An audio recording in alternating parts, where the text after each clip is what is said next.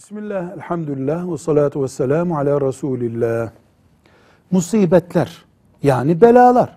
Hastalık, yangın, sel, deprem, trafik kazası, evin içinde sakarlık yapıp düşmek, kırılmak, işten atılmak. Bütün bu musibet, bela dediğimiz şeyler.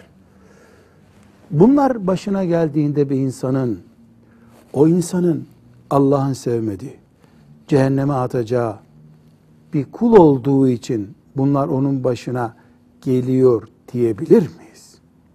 Yani belalar kötü insanların başına mı gelir? Cevap hayır. Hayır. Bela kötü insanın başına da gelir. iyi insanın başına da gelir. Kötünün cehenneme yuvarlanışını hızlandırır. İyi insanın da ahirete giderken tertemiz gitmesini sağlar.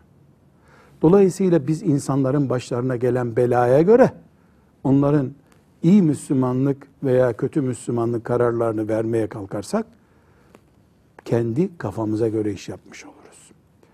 Kime ne için neyi verdiğini sadece Allah bilir. Velhamdülillahi Rabbil Alemin.